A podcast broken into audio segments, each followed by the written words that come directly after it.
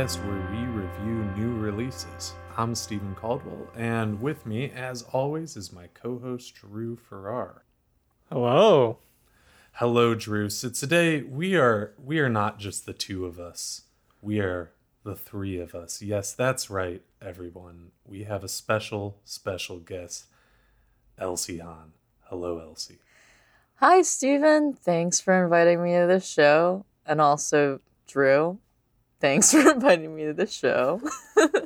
I oh well, you're welcome. I guess. I like being the, the the tag on to the end there. Uh, Yeah, I'll I'll edit out the the pause so it'll just be like, thanks, Stephen and Drew. just be real quick. It'll be like super sus. Okay, so we're reviewing Japanese Breakfast's newest album by the name of Jubilee, and it's a banger. Um, that's that's the end of the review. It's a banger. Uh, episode finished. Uh, so if if viewers listeners don't know about Japanese Breakfast, they're indie rock. Um, I guess indie pop, dream pop, somewhere in there. Um, yeah, and it's super great. So Elsie, you brought this to our attention. You chose it. Tell us words. Tell us uh, why this one. yeah, I mean, when you first asked me to be on the podcast, I think this album jumped out to me immediately just because you know, Japanese Breakfast is one of my favorite bands. It has been for a while now. And I was excited to talk about this album in particular because I think it's it's pretty different from their usual vibe. and their their music is definitely going towards more of a pop y sound, at least based on this album. And I was curious to see what you guys thought of it too. Yeah, yeah. I I am I'm actually not super familiar with Japanese breakfast. Like this is the first Japanese breakfast album I've heard, so I'll be interested to go back because I was kind of like, yeah, knowing Elsie, I'm like, where is this coming from? In terms of like, this is not the Pixies, this is not Weezer, this is not, this is not uh, Natasha Deals. Um, No, I was just gonna say, you know, like I think you know this the album that really got me into them was was Soft Sounds from Another Planet. Like when I heard that album, it was, I mean, I guess I should I should put into some perspective. So the the lead singer Michelle Zauner, you know, she, uh, her mother passed away from cancer, and then she wrote the very first album, you know, Psychopomp, and that did great. That was like kind of their first big launch into into the scene and stuff. And um I don't know for for listeners out there like my my dad growing up my dad had cancer and he's fine now. It's great. Like he's doing awesome. But just listening to her music and stuff like I felt so connected to it immediately. Like her experience as like you know she's half Korean like half Korean American in um, the United States and her experience, like living with that identity, like really struck. well, It's just everything about her validated my existence to me, if that makes sense. yeah. She is such a cool person. Like she's just she she had like a memoir come out recently, I think called like Crying in H Mart. Yeah, Um and and like obviously by the name of the album, Jubilee, you already have an idea like okay, wait, so this is the third album. The the first two she said were like uh about grief, the grief of losing her mother to cancer. I think was it pancreatic? I guess it doesn't uh, uh, make much of a difference, but it, it like this this is definitely a joyous album, and that's really really cool. yeah, and it has traces of grief in it, right? Like In Hell is obviously. I, I feel like it's kind of like an homage to her first album when she had the song In Heaven, right? And it's kind of like, uh, you know, her mom's in heaven and she's kind of left here in hell, right? Mm, The lyrics being like. Anyways, we'll get into that. No, let, th- th- this is this is the moment for that. So, so I don't I don't know what you mean. Is twenty twenty two in hell? That seems such like that's man, that's just so left field. I just Well, I think I mean like that. her you know the song says you know um hell is finding someone to love when i can't have you right i, I feel like that's a reference to her mother right Oh, definitely. Mm. yeah and you know her being left with this kind of void that's still there even after all this time right? Uh, you, you can never fill something like that when you lose a person right? So there's still traces of that Mhm. grief and i think that that definitely comes through in the in the album because it's not all like super like vibey like dance music or anything like i think all the tracks on the album are are feel good tracks but they're all feel good in a different way you know? Like I having no knowledge of any of the background, uh, I was like, "Damn, this is sad. Like this is like an unhappy album." I was like, um, like there's so many songs about like, like thematically, like I I think well a uh, just to I guess jump right into actually re- really reviewing it like I think Paprika is such a phenomenal opening track. Um like I think that's just such a phenomenal opening track. It has some really cool themes and I, I just want to say that like her songwriting is like top notch. Really, really good. Um there's some like very evocative lines throughout the entire album it's not something that we've talked a lot about in our other reviews you know like usually we're really focused on like i guess like the capital m music of it like the sonic experience but and we don't really delve into the lyrics but i, I think it's really doing a disservice to the album as a whole to not mention like how well crafted her lyrics actually are um which is not necessarily something that we've seen on on every album or at least talked about a lot on every album that we've reviewed. Um uh but i i do get a sense of like there being a lot of uh melancholy through, throughout the tracks i was like looking at it and i was like you know like tactics is is pretty melancholy and hell is pretty melancholy um uh, Kokomo, Indiana is pretty melancholy. Posing in bondage pretty melancholy. Like um, all, all there's a lot of upbeat tracks, like um, the second track, "Be Sweet," uh, but like, or even like "Slide Tackle." Slide Tackle's pretty upbeat, and like I would not consider lyrically it, it to be a very uh, upbeat song. So it's really interesting that you two are like, it's so joyous, and I'm like, oh, I did not. I mean, that makes me worried about like, like if this is joy for her, like, oh boy. Um, but I This is this is her second uh band. This actually started as a side project. So uh all all props to her. The first group, I'm forgetting the name, but it was an emo band. Um it was an emo rock band. I think out of Philly or That's I'm right. It's out of saying Philly. words. No, no, no. You're right. It's out of Philly. Uh, I I know what they're called. They're called like it's two words. It's two of them. With Little Big space in League. between Little Big. League. Oh, I was wrong. Hmm. I was wrong. I'm pretty sure that's, That's, the three that's- words with two spaces. so Paprika is an absolute banger. That's like a song I've been coming back to like so many times, and I cannot fathom how that is not one of the lead singles. I, I, I just cannot. I, I can't even put that. I can't comprehend that because that to me is like an extreme standout track. I don't know if you guys also feel that way.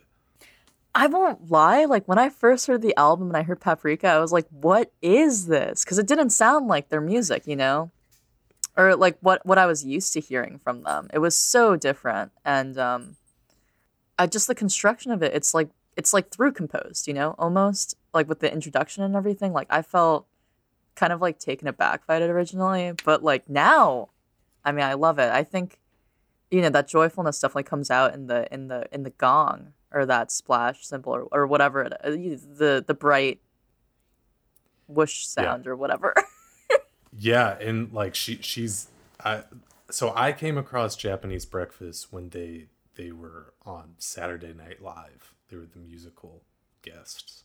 And I was like, who are these people? They're having a blast and everything seems so sad and this is this is just like such a, a different thing that's happening. It's like so happy. And then I realized that they also did the soundtrack for Sable, which was a indie video game that I played a little bit of. You played it. And I was just yeah, yeah. It I can't say that I actually really hung on to the game. It, it, there were a lot of fetch quests. Mm, I don't even know what that it- means.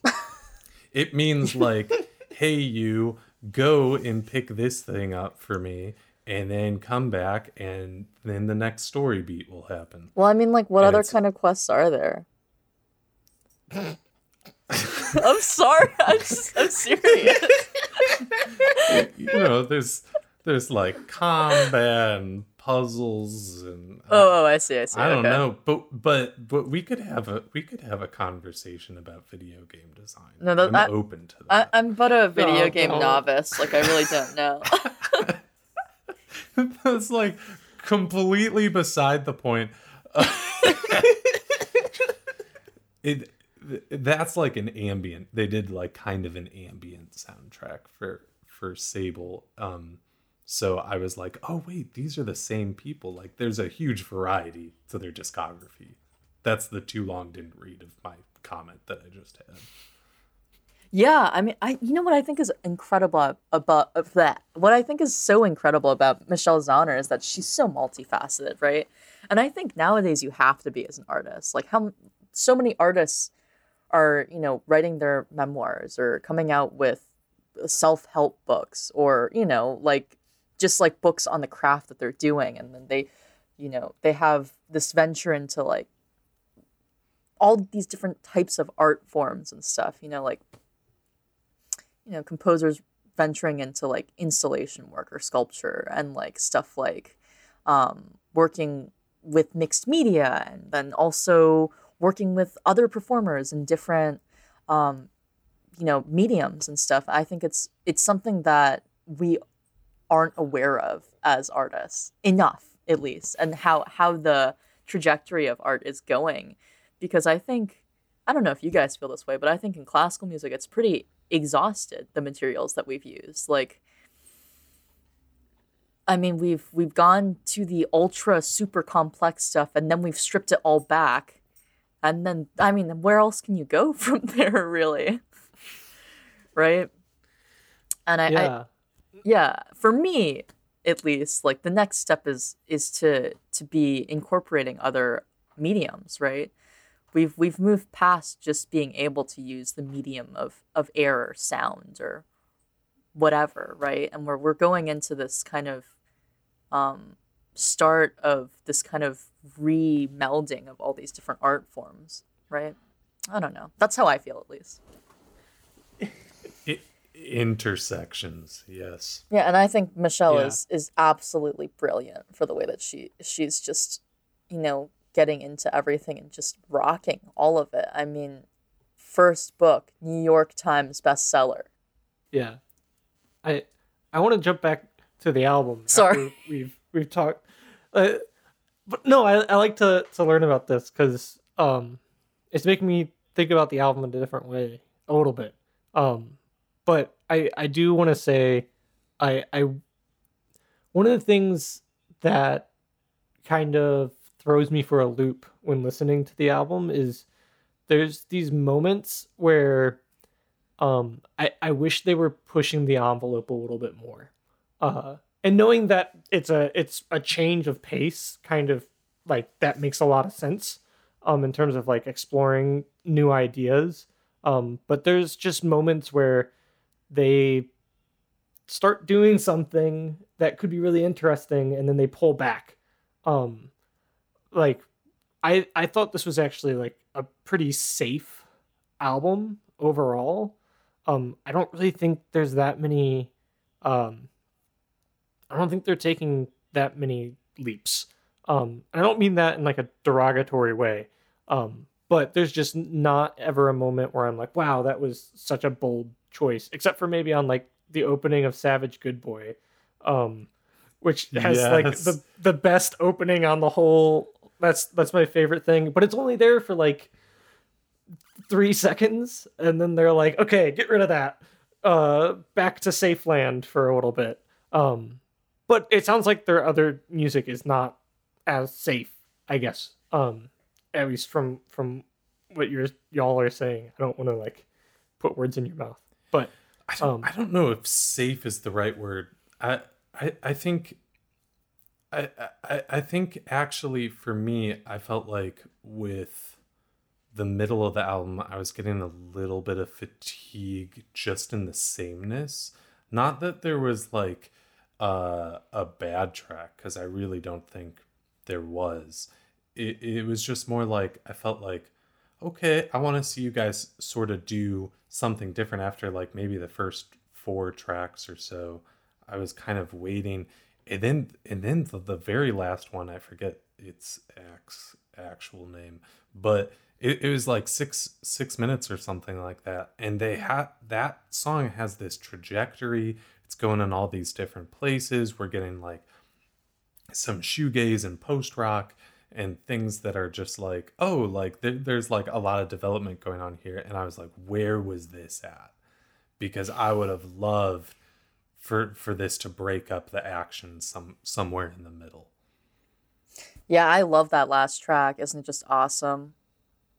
And just like imagining it live, like the amount of things they can do because it's so open, right? It's just yeah, such it feels awesome to hear that song. And it's not because it like feels great. And this is what I mean, like it's a feel good song, but like in that kind of way where you, you're sitting in your car and you're kind of wailing away with it, you know, a little bit, and that feels so good, you know. it's it's it's bittersweet in a way Ha- have you seen them live elsie I have seen them live, yeah. Just once. Oh my once. I saw them with Yo La Tengo and they were they were also incredible. But um yeah, I mean that I think was it posing for cars that's the last song. I think that's definitely Yeah. more of their like more of their older music a little bit. Like it, it sounds a lot more like Mm. what they would normally do. And I think, you know, this album is is kind of their pop album, I think. You know, they're trying to get more audience engagement, I think. And it definitely comes through. I mean, yeah. a lot of bands do that. You know, they come to the forefront and then they kind of release an album that all the fans are kind of like, oh, what a letdown or whatever. Not a letdown, but just like, oh, I can't believe they're selling out or whatever. But they still were able to maintain their, you know, very, their like, uh, their language in this album, but it is a little bit watered down. I totally know that feeling. Yeah. yeah. I, I don't. I definitely wouldn't be like, oh, this is a sellout. Um, but it's Yeah. Like, I I was like, oh, this is like in like the art pop, uh, like indie pop realm. Like, I there's songs on there I'm like, ah, this sounds like Kate Bush, or this sounds like Darwin Deez, or like, um, in terms of like not like, oh, this is a Kate Bush song, but like, I could see them having like listened to Kate Bush and then like subconsciously written something that's like influenced by it. Um, but still very much like of Zauner's voice. Um, but yeah, it's like there's a little bit of uh I think that's what I mean by safe is like it, it feels not generic, but like derivative in a non-derogatory way. Um, like she's taking her spin on the genre. I guess that makes if that makes sense. I, I I don't know. I didn't I didn't feel derivative ever. I I felt more like in those first four tracks we were getting like different synth sounds, different bass sounds, different types of beat, um, and and a lot of different types of singing. Like her melody was really coming to the foreground, especially like I'm just gonna sing the praises of Paprika for the rest of my life. But she like for anybody that knows the genre of city pop, like it's it's just this wonderful uh it started in the 80s in Japan where it's it, it's a melding of pop and traditional music from Japan into this very forward tone, nasally kind of sound. And sometimes she engages that and and we'll like use that in the chorus. And I just like loved that. I was like, whoa, oh my goodness, like there's like this vaporwave city pop thing coming at me. And then I felt like that kind of like disappeared a little bit. And, and we sort of we sort of did a, a lot of the same stuff in the middle bit of the album. So that's that's how I felt. Yeah, I mean, I, I her voice is amazing, isn't it? It's so Oh my emotive, right? Like it's just amazing to hear her sing and the different timbres she gets, right? Like she's not afraid to have that really bright tone, and it's it's incredible. You don't hear it that often. Uh, It's a vulnerable sound that you get out of it, you know. It's super unique. Mm-hmm. That's Yeah. what I think. Yeah. Yeah, I think one of the highlights of, of the whole album overall is the use of of, and this is one of the things that I think makes like Paprika so special, are like all of the actual like very lush arrangements they have with like all the strings and the horns. Um, you get that on like Paprika. You get that on um, Tactics, I think as well Yeah, And- later in the album. like and i think they do a good job of of bringing that in and out but i i also i'm like no take it further like i i want to hear you like really stretch out on one of these songs um in some of these arrangements um because it always feels like like i don't know like i don't know if it's because like paprika sets the bar so high and then um in terms of like the arrangement aspect of it that nothing else like quite gets back up to there um or if it's just something in me that's like I want you to like do more um because I'm like I like I this is one of those albums where I'm like there's never a track on the album that I'm like bleh like skip. Like I I think it's really worthwhile to listen straight through um but there's some things where yeah i just i don't think they're adventurous enough sometimes um yeah.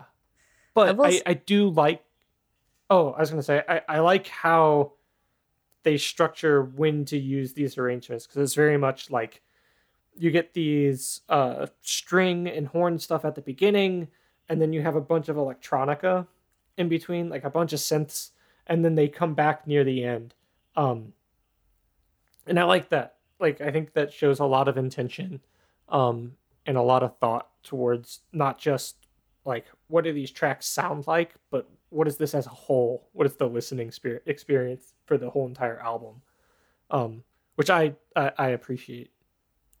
Yeah, I was just gonna say like uh their use of instrumental sounds in this album is is really different than in the past. Like they there's a lot more of it, honestly. Like part of me kind of misses their like their mishmash of synthy sounds because then it, it feels a lot more um almost like uh, how do I say this? Like it just feels less restrictive, right? Like it's less of a um like set section or something. I don't know how to say it. Does does Mm. this does this feel too polished?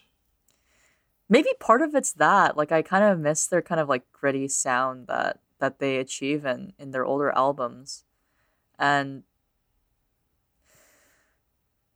I, I'm not quite sure. I don't know if you guys have listened to any of her the live stuff that they've done, like their live albums on on Spotify or anything, but you know, she kind of takes these songs uh that she has uh arranged with instrumental sounds, like just like regular instruments, and transforms them into uh, several different like kinds of covers with different sounds, different feels and stuff. I think like one that really stands out to me is like she has a a string version. It's it sounds like string quartet for Be Sweet, which um is That's so awesome. cool. It's awesome. Yeah, you guys should check it out. Yeah, and um, I, I, I don't know how to say this. Like, there's something about her older music that just feels uh, of their older music that that feels uh more or I guess like less definitive as to when you reach different sections or there are more sections where they're they're kind of like improvisatory feeling more. And this one's very very um straightforward right?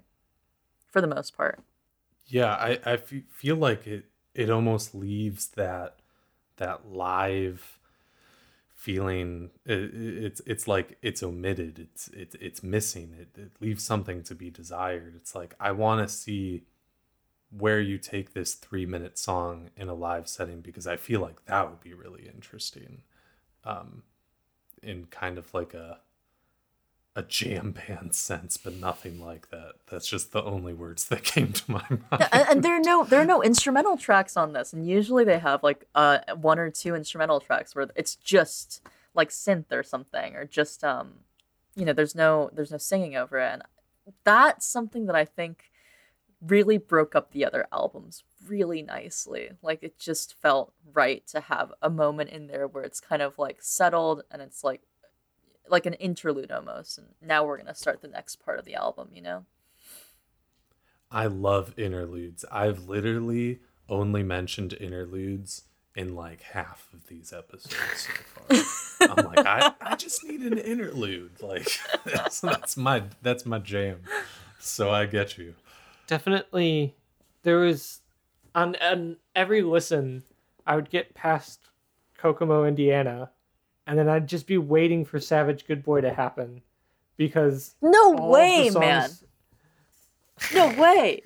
That can't be right. They- Because slide tackle is such a bop. Posing in bondage is awesome. they're they're good but they kind of I, I don't know i get i get a little fatigued with it because it's like um part of it is that like they're all like very lyrically melancholy um in that in that section. And also like posing in bondage and what's the what's the one right before posing in bondage? That one's slide tackle, Uh, man. oh what's right what's right after? Sit, I think. sit? Yeah. They're like both super down tempo. And i'm kind of like i i want something to break it up. Um Hmm. I, I think that's just me personally. Um but there's just something where i'm like i also think like i mean savage good boy is maybe my favorite track on the album um because i'm weird and i don't think that's gonna be like the popular choice um but No, I mean my choice the beginning of it's brilliant. We already talked about that. It's great. The, the voice effects and everything. Like I guess I missed that part Yeah. of, of, of Japanese. Like I love it when she uses the voice effects. They're awesome. They're funny. They're clever. They're you know awesome.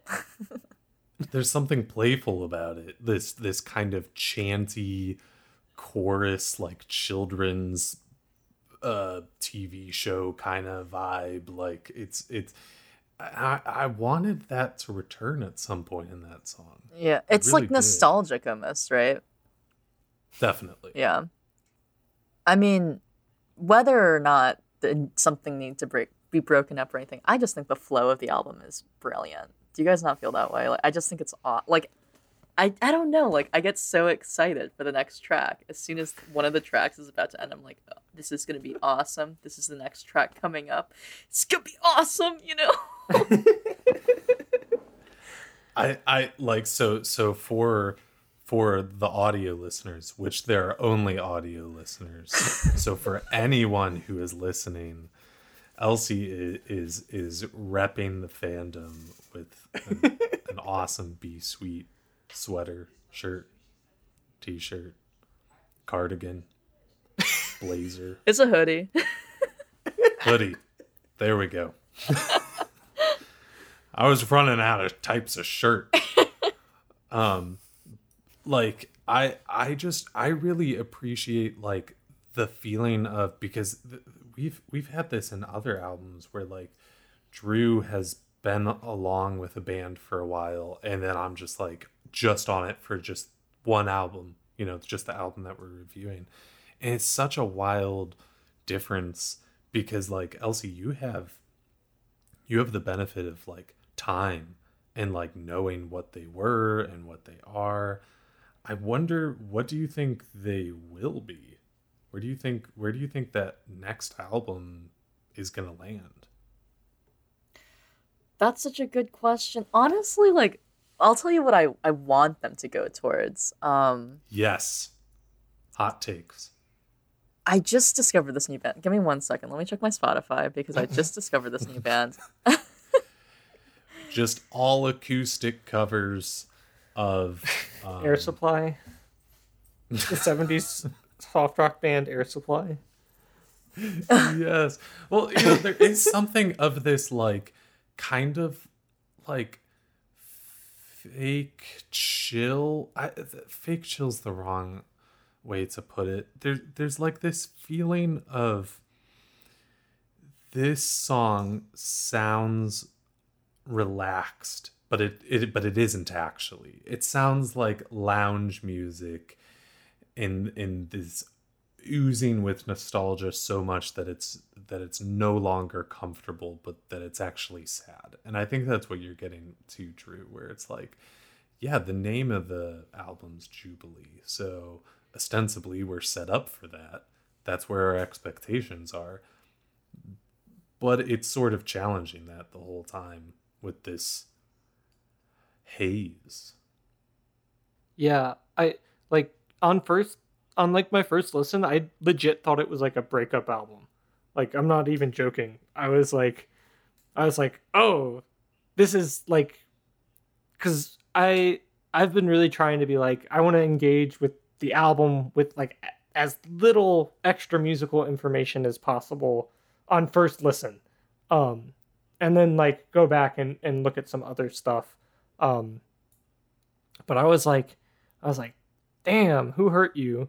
Um, sort of like, um, just because like in hell, like in hell makes way more sense now knowing that about Zauner's mom and and how that connects to other stuff. But like, I was like, these are like some legit like sad girl hours. Like these are some Yeah. very much like like uh they're just very melancholy lyrically. Um, but yeah, like knowing some of this. So I I wonder, like sometimes we like, who's this album for? You know what I mean? Like, is it for new listeners or is it for longtime fans or is it for like Zauner herself? Um, you know what I mean? Because it's like as as like a first time listener, I don't have all the background of of these past albums that have all this trauma on it and i'm like immediately like ah sad album um so i Sorry, my cat is destroying my apartment. Um, because we are she's we are not omitting this she's upset that I'm not paying attention to her. So So if I, if I may connect dots here, because with w- what Drew just said, who is this? Who is this for? Is it for Zauner? And I think I think the answer is yes, because to connect it with what Elsie said earlier about this intersectionality of different types of art forms. I think this is a person who just wrote a memoir right? Like these things are happening simultaneously. And I think this album, I think all the albums, including this one, are autobiographical. I think they are memoir. I think this album is part of the memoir. And I think that's why when I first listened to the album, I also wasn't 100% sure where to place it. But then afterwards, when I looked at things, I thought, oh now i know you know and and i don't know is that is that a detriment it, that kind of almost works against like the the supposed poppiness of it in some ways where it's like you could just accidentally have it on in the car yeah, I, I have two things. The 1st I'm thing ready. is the first thing is people write too many goddamn love songs. Okay, people write too many goddamn love songs. Okay, I, I, I love I love Japanese breakfast because not many of their songs are love songs. And you know what? They shouldn't be because guess what? We're not all in love and we're not all feeling that all the time. And life is not about that shit, man. I'm sorry, but It's about breakfast. It's It's about the way you start your day with food. Or maybe you don't. Maybe you omit breakfast, but it's always a choice that's there. I think I think I think either way, like yeah, when you first listen to Japanese breakfast and you're listening to their music, you're like, oh my god, they like really experienced some real heartbreak. And then you learn about them, you're like, oh shit, it's not like oh I didn't I got, you know, ghosted by this guy I met on Tinder or whatever. Or like, you know, I met this guy at a bar and we had like a whirlwind whirlwind, you know, weekend together and now he just never is gonna talk to me again or something like that. Or even like, you know, I've been with this person for six years and now they're leaving me or whatever. You know, you find out it's about about her mom and all of a sudden I think it, it holds so much more weight and it's just so much more real. Like it's not like any other song or album or band. You know, like you you realize like she's being vulnerable on this level that like any person would be terrified to be and she's putting it out there for the world and i think it's beautiful man my second thing yeah, is like oh sorry no no oh. no go ahead. no no no no respond i'll give the second thing after Okay, all okay, so all I was gonna say was like, well, what does it mean to choose Jubilee in in a timeline of grief? Um, and I think I think that's an interesting choice. Um, to to be like, okay, well, I've been grieving, so I'm gonna choose happiness. That's interesting. and this comes out like like basically like not like during the pandemic basically right this came out like Uh, a little after or ish like Yeah. when things are opening up Well, and I'm- stuff and like I guess it depends on when we define like are we still in pandemic or like when when when is pandemic over? Um, I don't know, man. My anxiety says pandemic is still happening, man. My neuroticism. We're, in the threshold of hell. I I thought I, I wasn't sure. Uh, no, I mean things are weird still, and everyone is in crisis always, right? Like who isn't in crisis right now? It's it's it's like when um I went to this stupid rock climbing gym once. This is related, I promise you. And they were having a soft open, and I was like, "What is this?" And it was terrible. And the pandemic has had a soft close, and it's the same reaction. what is this? This is terrible. O- Okay, what's what's what's number two? What's My number second two? thing yes, is- we This is my second thing, and, and this is for all you artists out there, anyone who's making anything creative, you should always be making your art for yourself first. I'm gonna tell you why. Who the fuck else are you making it for? Oh my god, like, are you making it for your audience? How are you supposed to guess what they want from you? How do you know who your audience is? Don't you want, like, larger audience engagement? Who are those other people gonna be, man? So if you're not being authentic to yourself, you're not being genuine to yourself, you're trying to guess what other people want, like you're not really being an artist now, are you? Hot with that. take. that was that, that, that I, I was just like letting that silence just like just just fill it with weight that was beautiful elsie uh, No, Thank I mean it. Like if, when you're programming something, like you're programming a concert or you're curating a, a, a gallery or whatever, like you should be wanting, you should be showing the world, you should be showing the people, your audience, whoever it is, even if it's just for yourself, the message that you want to send out, right? Like as artists, the only power we have is in presenting our art, you know? Like that's what we've chosen. We've decided that that is the primary power we hold in society, right? Is our ideas. Not our financial well-being or anything like that, but our ideas, you know? no kind of well-being whatsoever yeah i i i think like like the question of how do we understand other people's experience or or like how do we relate to other people? How do we talk to people? Like how do we how do you know yourself and know other people? Everything's so fluid. I don't know where i'm going with this statement. Um just to, to be clear. But yeah there's something exploratory about this album that is really refreshing. And like you've been saying, vulnerable.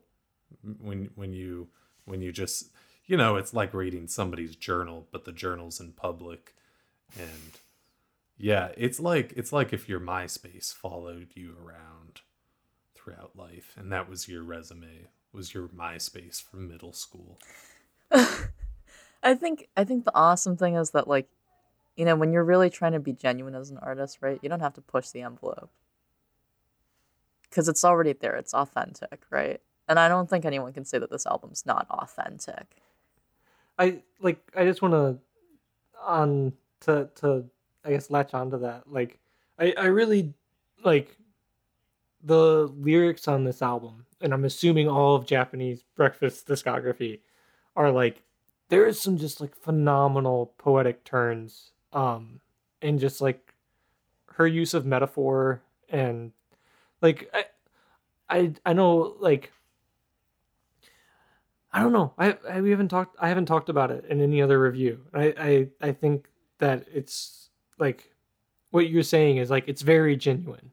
Like it does not feel like you know sometimes you'll you'll get people writing lyrics that are like up their own ass, you know, um trying, trying to like, I am all about ass lyrics, Drew.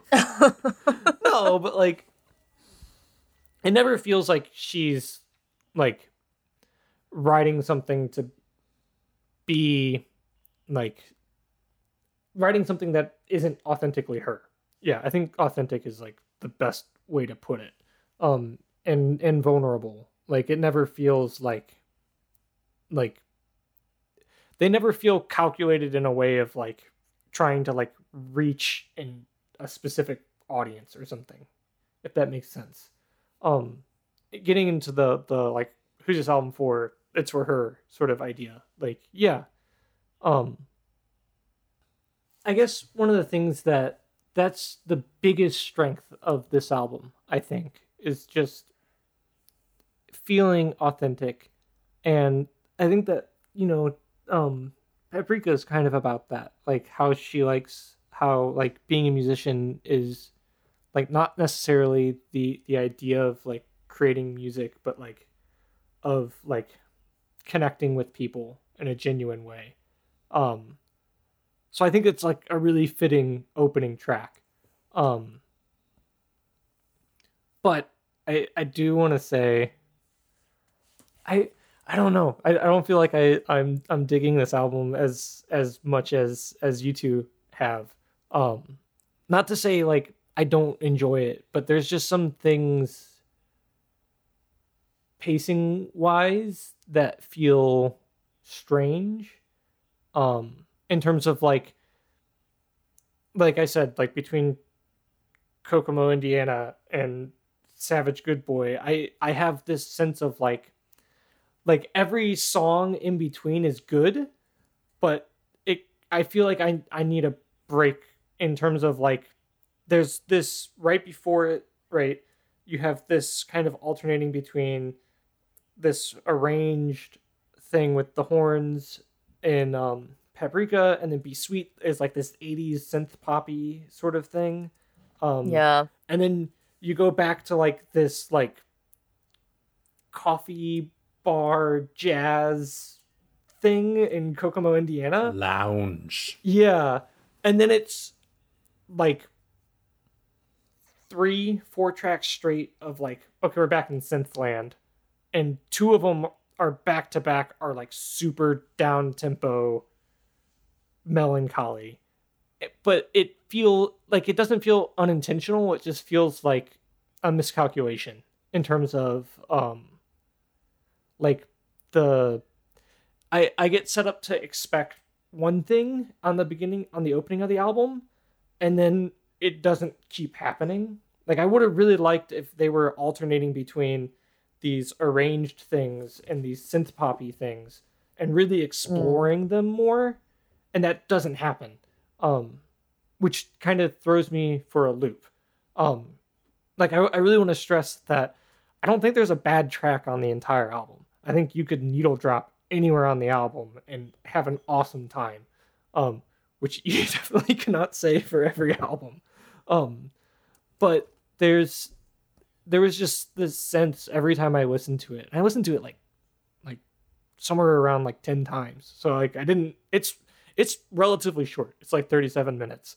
I would say if you can listen to it 3 times, you should listen to it at least 3 times. Um and it It's shouldn't be that like hard. 37. Yeah. you got it pulled up on Spotify. It's like, it's like 37 minutes.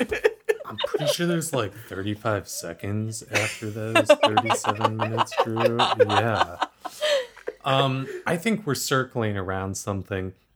I have to disagree with thing- you, though. I'm sorry. Oh, oh, well, well. I think we should reserve that for score times.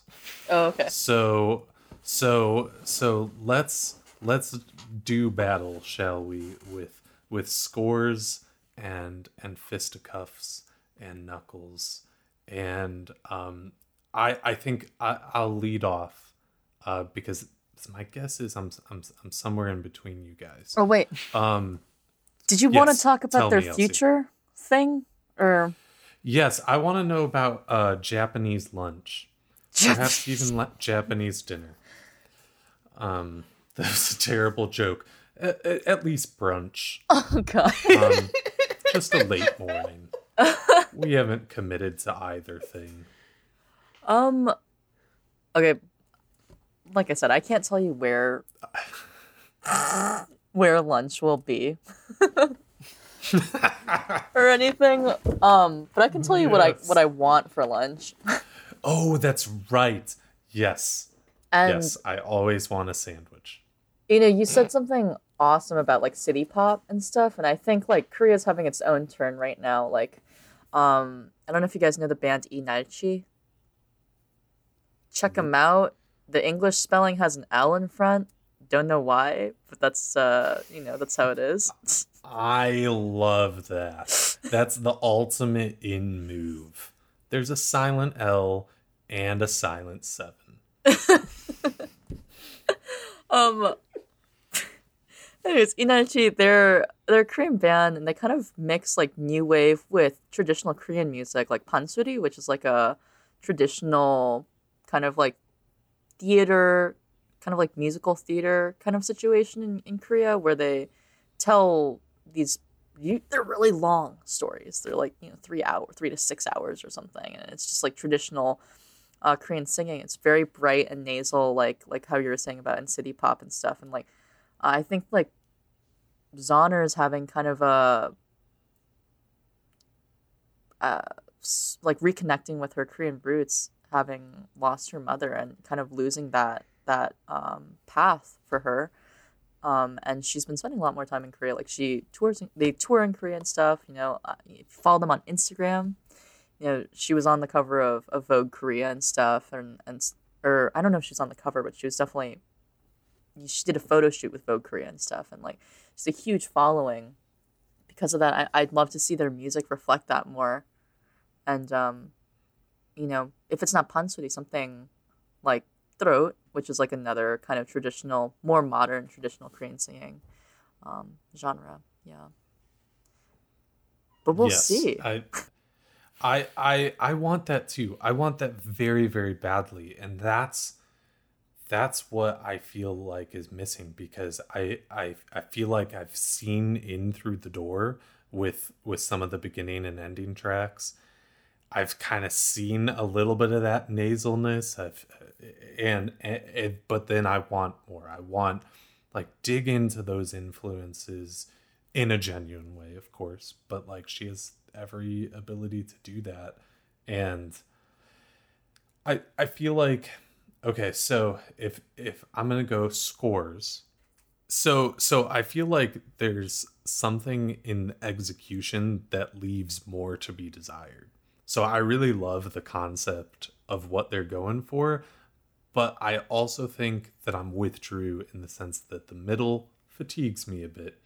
And I I just wish that there was that variety. There was like maybe a really stripped down track where it was just a, a, a small ensemble without singing or just with singing. I don't know. Just something else. um, is some some something more exploratory. So I loved it, and I was also conflicted by it. So thinking like seven and three quarters, which is to say that you should definitely, definitely, definitely listen to this album and this group and their disc- discography. They're super cool.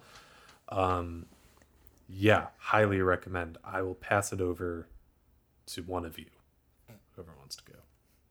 I, I'm being indecisive. Do you want to take it, Elsie? Oh yeah, sure. I mean, this has got to be like a solid like eight point eight five for me at least. I mean, Yes. uh, yes. I love the new rating system. We're going by what does that make it? Hundredths. Twentieths? Hundred- Hundredths? Yes. twentieth. what am I saying? I just you make it irrational? I mean, obvious. I came into this podcast wanting to be like, yes, it's a ten out of ten. Everyone go listen to it. It's amazing. But you know, talking to you guys, like, no, like I felt the same. I felt similar ways that you guys felt, but I'm just so biased because I think Michelle Zauner is such a fucking badass, and like I want to be doing just as much badassery as she is. You know, she's a huge inspiration to me. So it's hard for me to. You know, the rose-colored glasses are real, man. I'm really, I'm really happy that we took the wind out of your sails. I, I, I think that's something to be, to be proud of. No, no, no, no. What I'm, what I'm really trying to say is, uh, no, you should stick to your guns. Yeah. You should that a stick to your guns because, because like, like legit, like, like what is this album for you? Like, what is this album? The, scores are subjective. Like, absolutely. Yeah, and I, I Yeah, think you I- have. Oh, I was gonna say I think you have like the most unique perspective about like. I, I mean, like. You're of Korean descent, like you're gonna have a different interaction with her music than me or Steven are gonna have.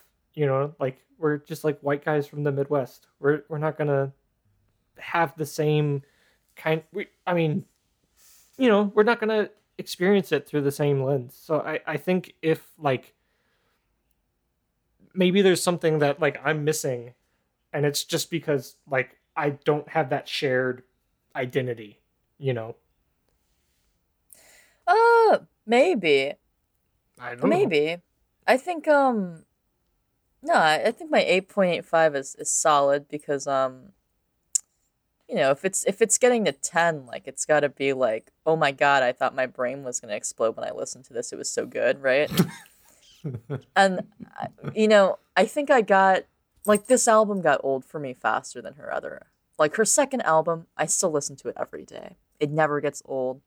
I'm like real yes, sad girl hours start now. This is awesome. I feel great in my car driving to my violin lessons that I have to teach even though I play the viola, you know? Your face is covered in tears as you enter the door. yeah. Like, I am ready. yeah, the first few weeks, you know, the, the kids are kind of like, "Oh, what's wrong, Miss Miss Elsie?" And then, you know, by by the the sixth or seventh week, they're like, "Oh, this is just normal, I guess." I'm feeling myself. Um, but yeah, yeah, eight point eight five. Uh, that's my solid answer. Yeah, I I just I'm excited to see what where they go from here. I, I want them to not continue in the pop route. That's me being selfish, you know. But I think like they have every capability of being super super popular. I mean, partially because like one like let's be honest, like Koreans are kind of popping off right now, like majorly with K-pop and everything. Um, and like Yeah, but where whereas that makes me feel conflicted because it's so corporate and so uh uh mediated by a team of many people.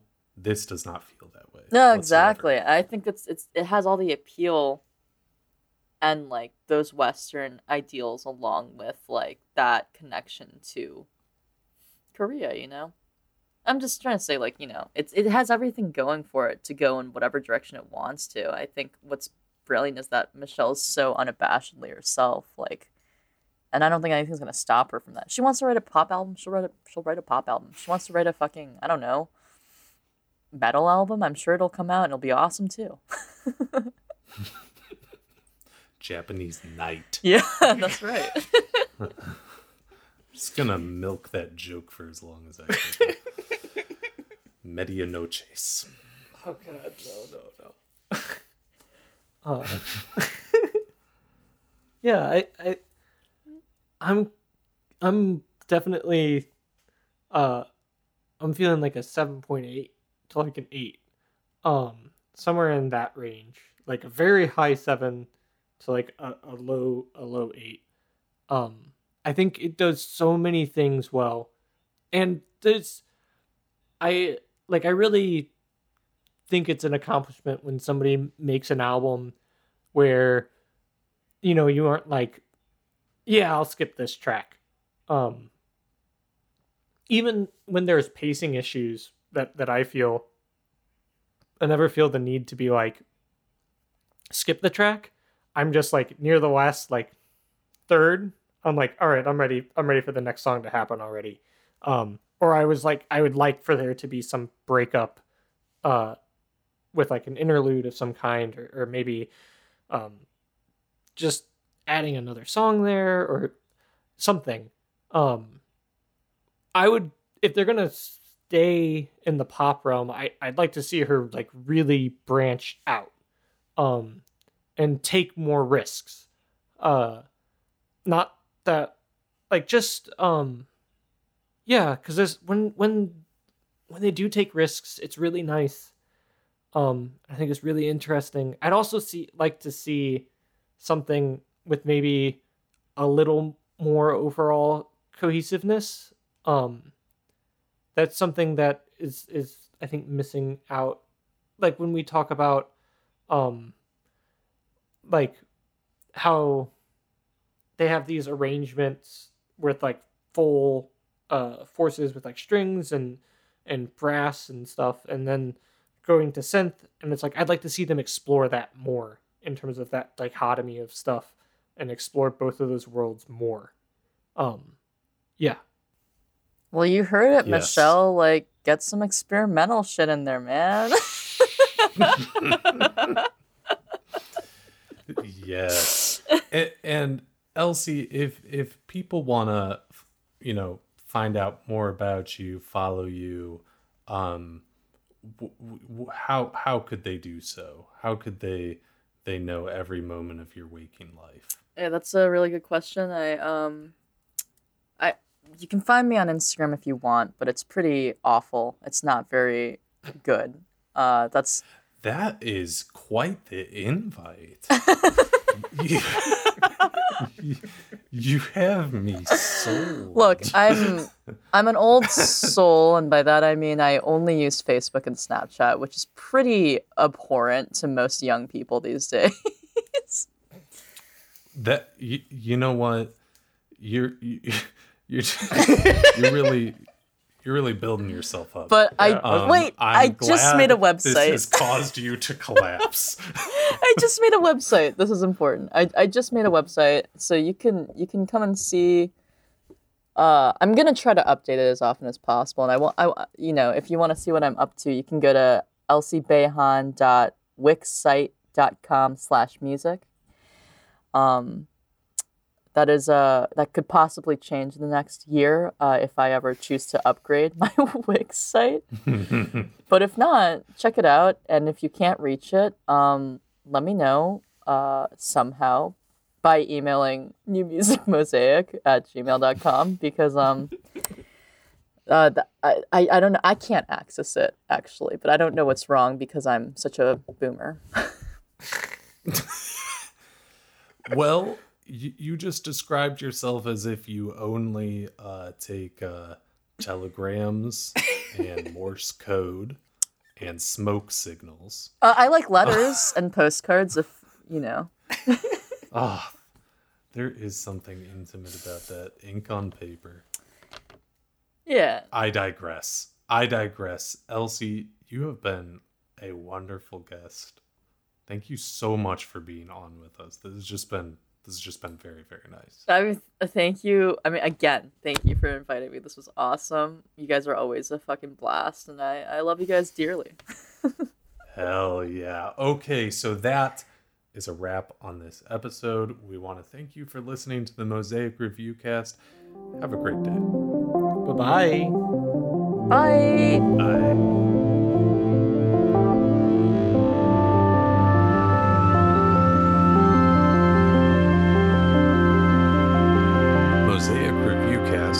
Production of New Music Mosaic, an organization of new music composers and performers which brings collaborative concerts to new audiences. More can be found at New Music Mosaic's YouTube and Facebook pages.